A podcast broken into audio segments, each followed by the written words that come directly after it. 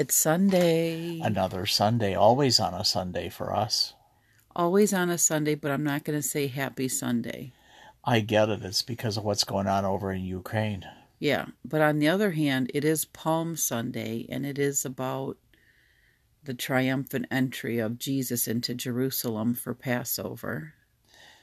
Yeah, we didn't celebrate Palm Sunday when we were growing up. I know a lot of my friends did that went to, for example, the Methodists and the Catholics did, but the Church of Christ, where we were raised up, every Sunday was a celebration of Christ's crucifixion and his resurrection. So every Sunday was Easter for us.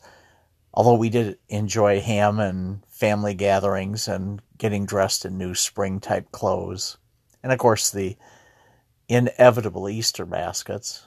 Mm-hmm. Yeah, and we always celebrated Easter with our cousins, which we're going to be doing again this year, which is going to be super fun. Yeah, it's going to be fun to get together, even though we're all adults and the youngest people are in their 20s.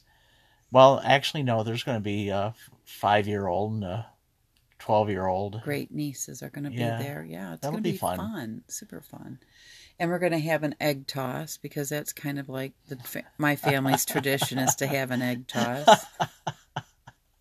we don't play. And you know what's raw funny? eggs, right? Oh yeah, and we don't play for a prize. We just play for the fun of it. Play to avoid getting an egg on ourselves. Yeah, but we oh, and then we always have you know for the kids we always have an Easter egg hunt. But for the adult kids, you know, since Joe started college, um, we started doing, and I might have even started this when he was in high school. But I started the golden egg hunt. Yes.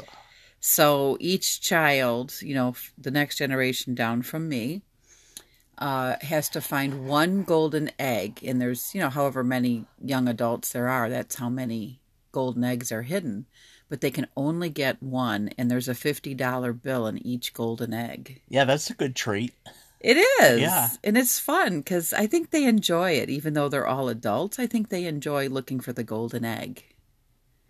Well, it's a connection to their youth, and who doesn't enjoy a connection to their youth? Exactly. So, anyways, we're going to have a good time next. And our Easter get together is going to be on Saturday instead of Sunday, so everybody can spend Easter with their own individual families. So Yeah. that'll be nice. It will be nice. And in the process, um, most of the crowd will have lamb. I will have ham. Yes, honey, we know your famous ham. So, you know, but Easter is not my favorite holiday, even though it's a very religious, holy time in the Catholic Church. My favorite holiday is Pentecost. Pentecost, yes, when the Holy Spirit comes down onto Mary, the mother of Jesus, and the disciples, the apostles. And that occurs, let's see, 50 days after Easter Sunday. So it's about six or seven weeks after Easter. I guess seven weeks. So I enjoy Pentecost because I'm all about the Holy Spirit. I 100% believe that the Holy Spirit guides us. Well, I feel like that too. It's many times in my life I felt that God has a higher plan for me and has rescued me from certain disaster. You've been present for some of those Yeah. moments. But sometimes it's just even just guiding us in making good decisions, you know, and having that spiritual connectedness to, to goodness. Yeah. Yeah. So, anyways, Making a choice to do something good to help somebody and, you know, whatever the circumstances and and not for our own personal gain, just No, doing just- good for the sake just of good. because it's good. exactly. Yeah. So, the other thing I wanted to talk about was Friday was a huge day in Detroit. Well, yeah, it was the start of the new baseball season, opening day for the Tigers, And they, they won. won. Yeah. Oh my God, so exciting. Have you ever been to an opening game? Opening day game? Not for the Tigers. I would dearly love to, and I suppose we'll have to wait till next year now. I do remember going to opening day with you and Joe in um, what is that funny went to, to city? Toronto. Yeah, in Yeah, Toronto on the lake, and At Rogers Stadium. that was quite a surprise for Denbo. We went to opening day and the next day. Yeah, well, it was somewhat of a surprise for me. Usually I'm a little sharper on these things, but I guess I was really busy with work or something and you made a secret arrangement to get us checked into a hotel room that was really luxurious and had dinner ordered and dinner served and you were super oriented around what time we'd be there and you took care of all the arrangements and all I had to do was sign a thing at when we registered. And as we ordered dinner and dinner was served it was filet mignon for all of us and the table was set up by the window and you said oh why don't we open the window the open the curtains?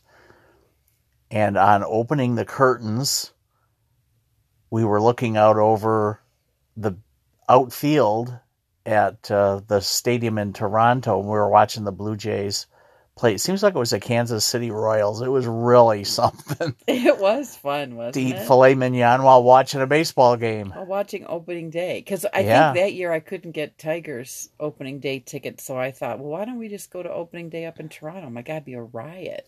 It was. Plus, we can watch the game from inside the hotel room. Yeah, the hotel is attached to the stadium, and you're overlooking. You're literally in the outfield. Yeah, you could.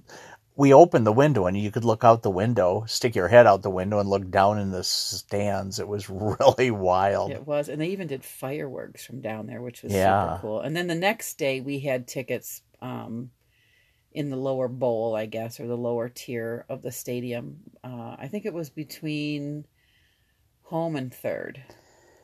Well, you know, there's another thing I remember from that game the second day, and it's probably the only thing I remember about that second day's game, and that is they had the best frozen custard there. it was like I was at Greenfield Village again for their frozen custard. It was really very creamy. Mm-hmm. I've been to opening day for Detroit Tigers um, when I was dating Rick, Joe's dad, and we went with his friends. And back in those days, you could get a ticket for eight bucks or something like that, but you took in your own cooler with your own bev and food.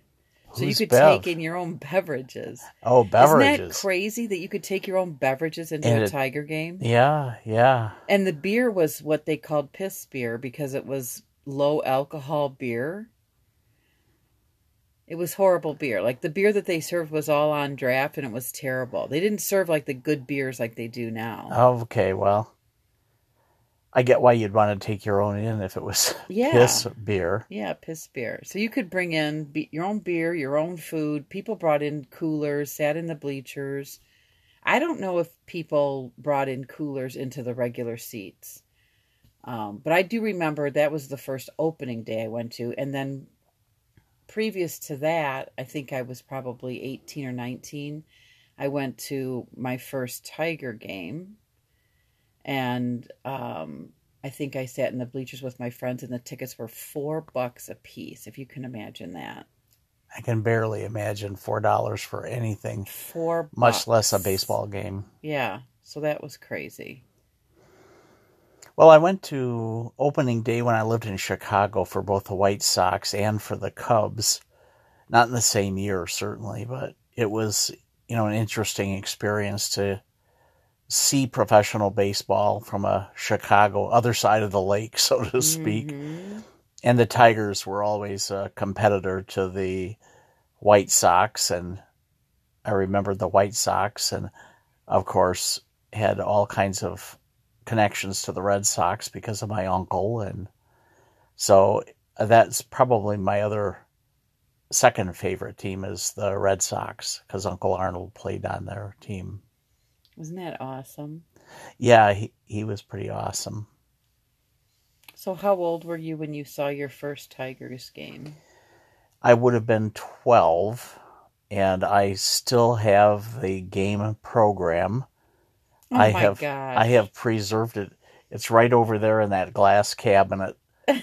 and um, for all of my moves, all of my places, that's one of the things that I have made sure I kept a track of when it was time to move was where is that? I want to make sure I see that with my eyes.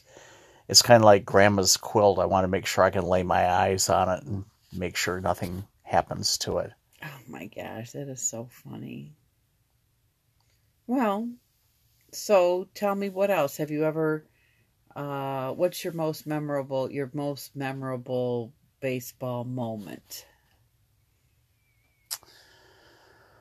Well, probably the most memorable was in 1973. I was technically an adult, though I couldn't rent a car, and somebody had to rent the hotel room for me. I went to Detroit for some training, and they booked me at the Howard Johnson's in downtown Detroit and it wasn't far from our training center, but it was uh, quite the urban experience for a country boy like me. And I think the first night I was in town, I ordered a pizza because I was afraid to go anywhere. I didn't know where anything was. And uh, so I, the second night, I ate in the hotel.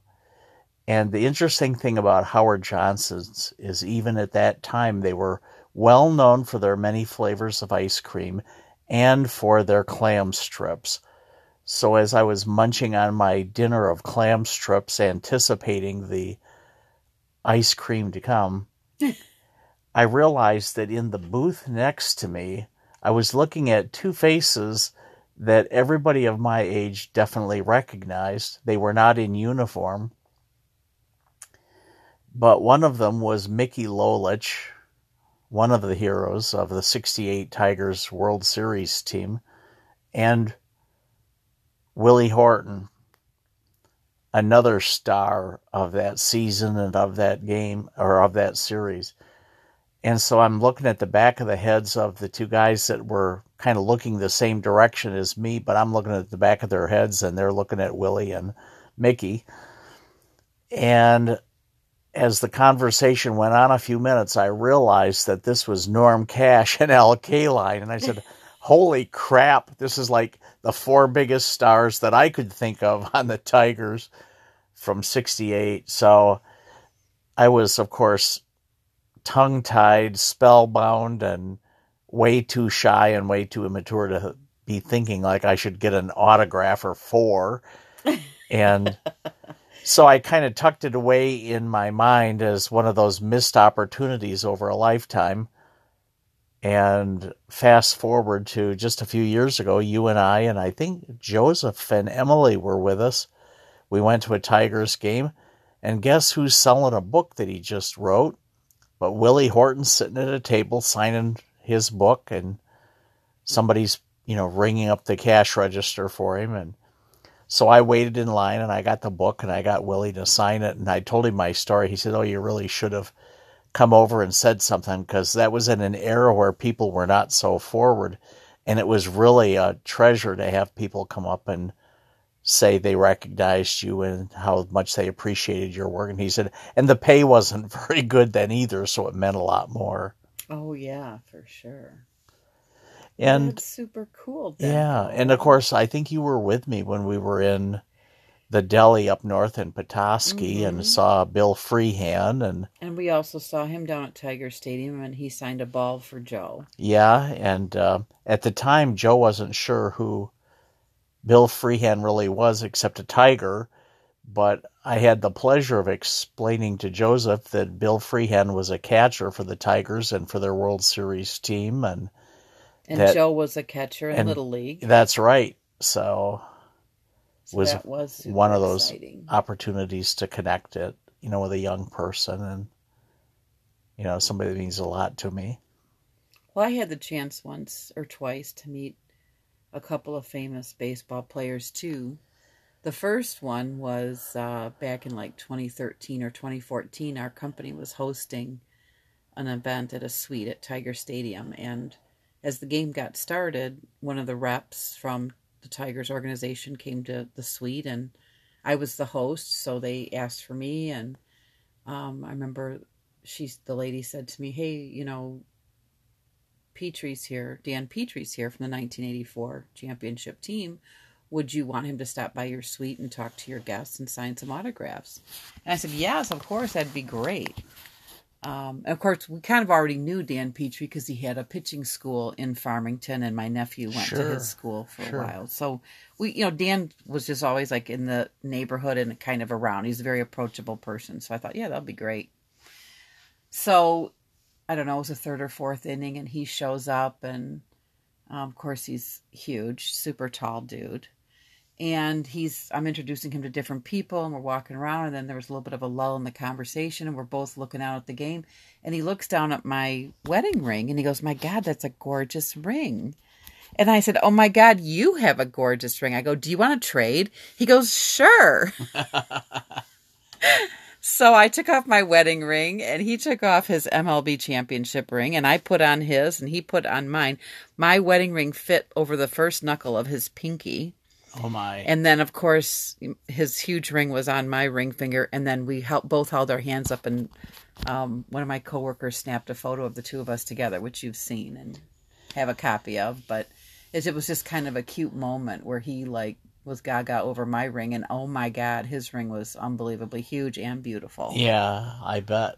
And then the other time I got to meet somebody famous was just a few years ago when I was working for Michigan football. Oh, stop for a minute. I need to just anticipate this for a few seconds more because I know who this is. Okay, so I'm working at Michigan Stadium and I'm kind of like a greeter or a concierge for the AD suite and for the president's suite. And there's all this buzz, you know, Hank Aaron's going to be coming down to the AD suite. And as it turns out, his granddaughter is an alumni from U of M, and she has a suite which is across the stadium.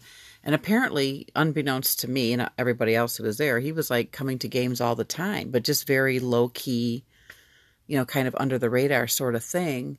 So this one day, I think it was um, Warde Manuel's first season as the athletic director, he invited uh, Hank to come over.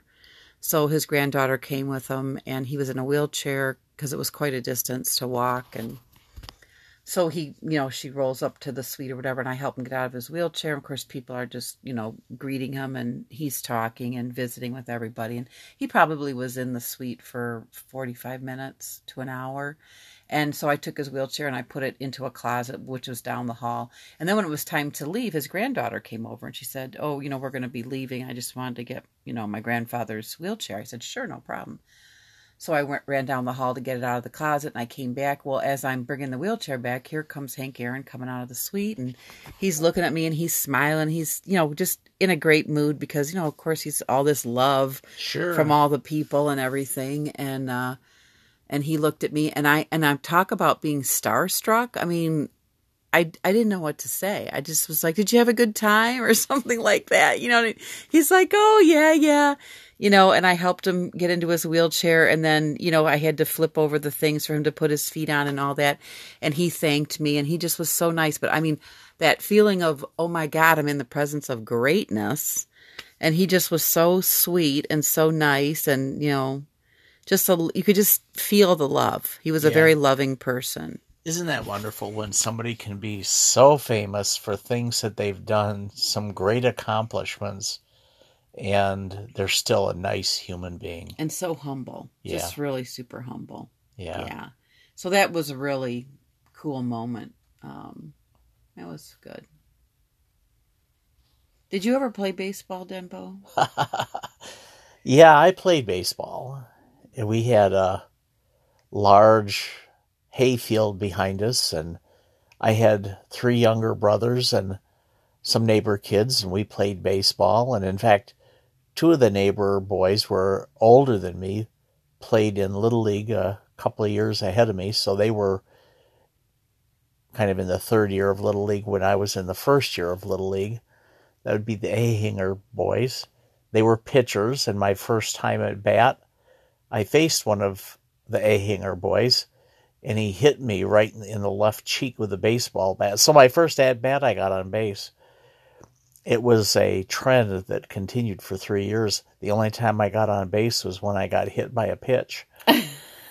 and um, I brag about having a perfect record. Um, I had a perfect record. I had no ones. I had no z- other numbers other than zeros. In three years, and I had, uh, I think, a few errors in the field. Um, one time I did catch a fly ball that came my way. I was busy talking to somebody over the fence that I'd been talking to during the game. I should have been paying attention to the game. but as I was gesturing with my left hand, I flipped my wrist over and caught a ball. I I don't know yet exactly how that happened, but I caught the ball. and so everybody was yelling, throw it to third, throw it to third. and I was in uh, left field, so what the heck? Oh, that's hilarious. But uh, yeah, I I think then the very next spring, when I was too old to play little league anymore, some of my friends who also were too old went with me to the ball field and we played a game. And on the first pitch, I hit a home run, and so I felt vindicated. For three years, I was rehearsing for my great moment. And uh, so, anyways, it was it was a lot of fun. And then I don't think I played baseball again until I was like 19 or 20. I was working for the phone company. And we had so many baby boomers who were coming up and employed, and the bosses felt bad because the company sponsored the number one team in the, I think it was an intramural league or something like that. But, anyways, they decided to throw together another team. So we were the rejects from the first team. and I was the last person asked to join the team because I was the newest and I was working a summer job. And so I I might have that uniform somewhere. Oh, please. Are yeah. you kidding me? No. Oh my god.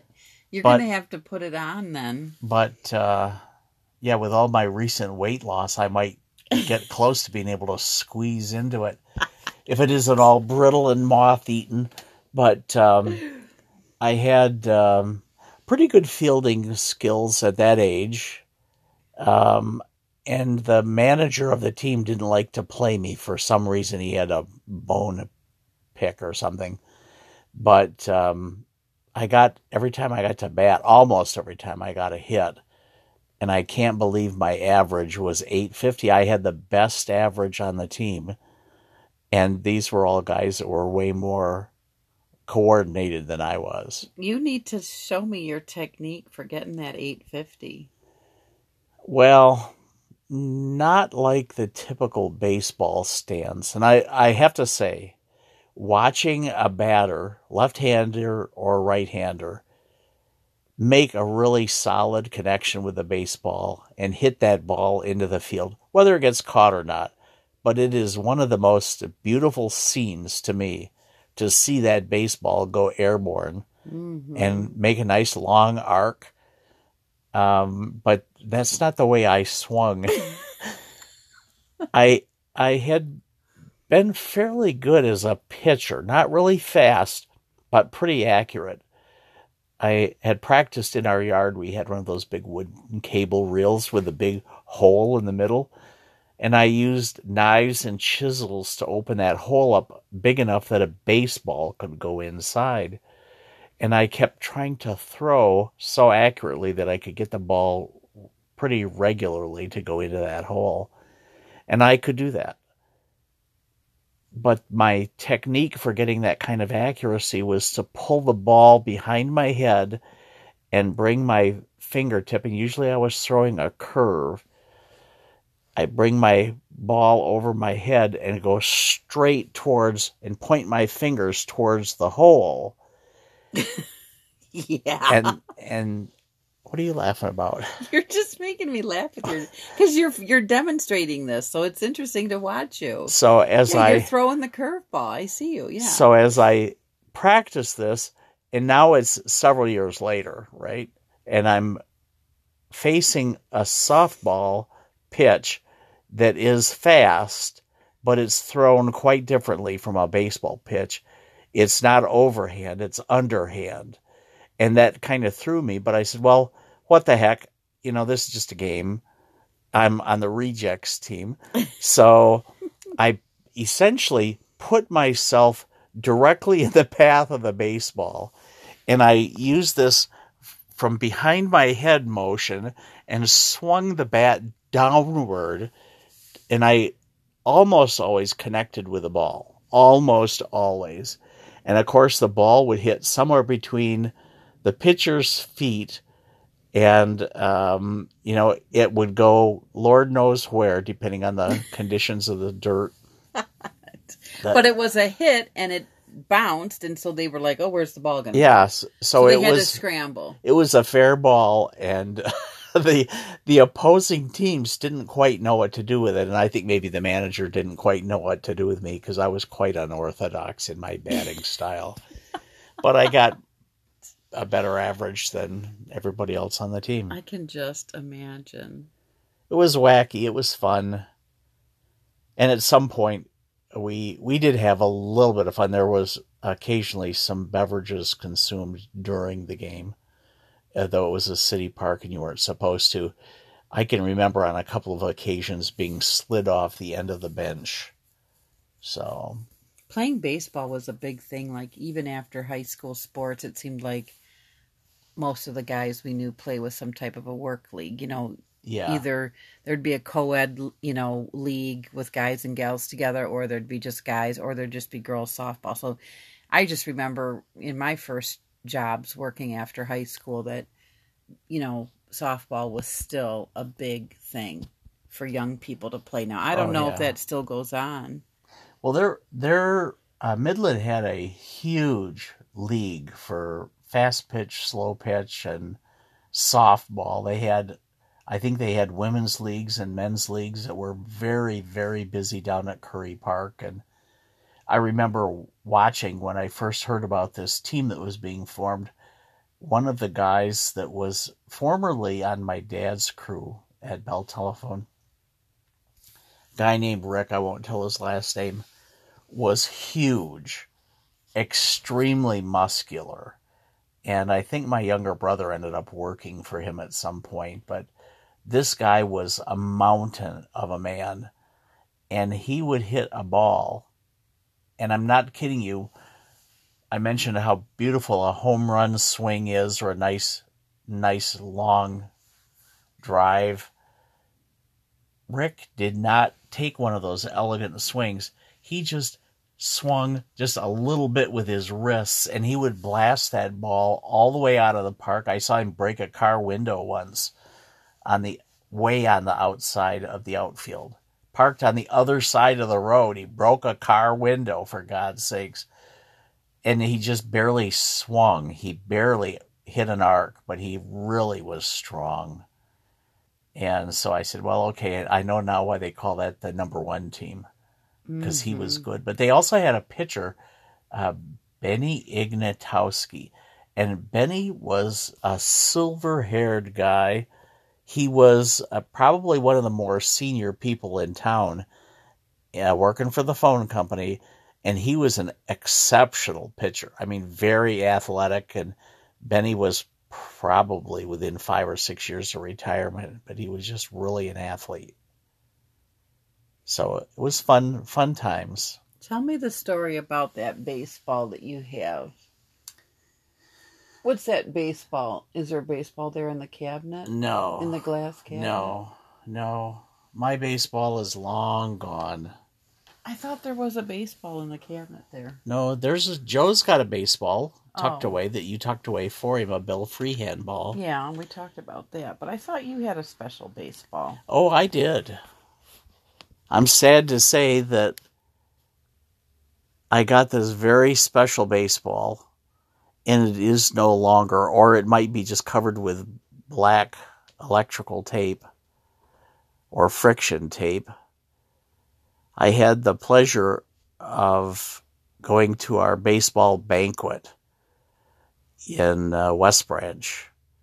And my uncle Arnold, who I mentioned was a Red Sox relief pitcher for several years, he ended up with the Astros and the Cubs before he finished, but most of his career was with the Red Sox as a reliever.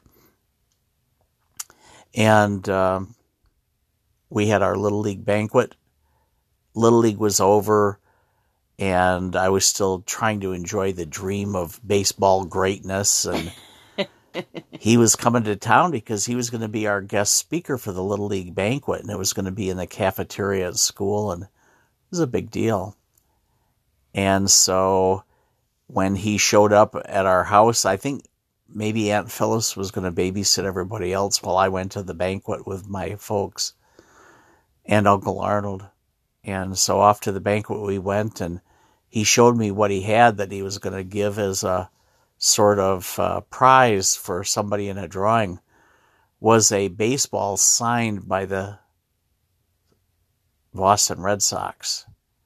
And on the ball was his signature and the signature of Carl Yastrzemski, who was the, um, what do they call that, Triple Crown winner? Triple Crown? yeah, he was a big, big, big deal. I thought Triple Crown was a term in horse racing. Well, you look it up. So, anyways, Carl Yastrzemski, and I, what I had a Carl Yastrzemski bat from Hillerich and Bradsby. And uh, the gist of it was that there was a drawing. We had a nice banquet. He did his speech. They drew names, and I was really pleased because one of my friends got the ball. I didn't. I was a little bit disappointed, as you might imagine, because it was really cool. And uh, on the rainy ride home, you know, I was thinking about how wonderful it was that one of my close friends, classmate, got the ball. And then um, as we got home and started getting settled, Uncle Arnold says, Oh, Denny says, I forgot I've got something for you. And he had another one that he gave to me. And it was like so very precious to me. So very precious. Um, one of the things that I cherished most in my life at that tender age of 13, 12 or 13 and I kept this hidden in a drawer so nobody could find it or fiddle with it. and um, the next summer, I went off to Flint for a couple of weeks to spend some time with my grandparents in Flint. And the first thing I did when I came home, you know, hi mom, hi dad, down in the basement to my bedroom to get my ball. I wanted to look at it, and it was gone. Oh no.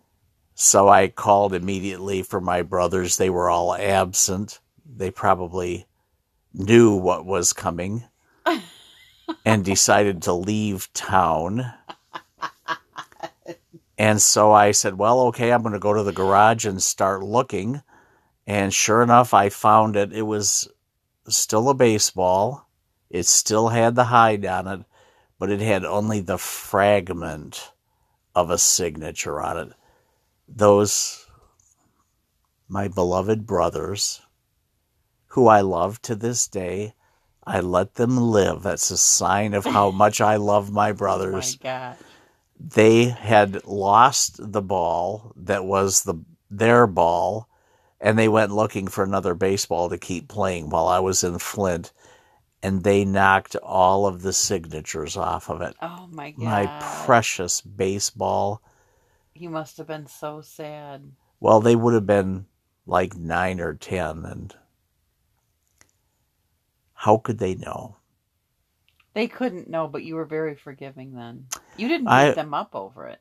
I might have. No. You'll have to ask them. Oh. You'll have to ask them. But you Um, must have been so disappointed. Oh, I was crushed, crushed. Oh, it's so sad. So uh, there is another baseball story in there. There is. Yeah, if I you can love imagine. it. baseball stories, Denbo. Well, my uncle Arnold had one baseball card, and it was when he was with the Cubs.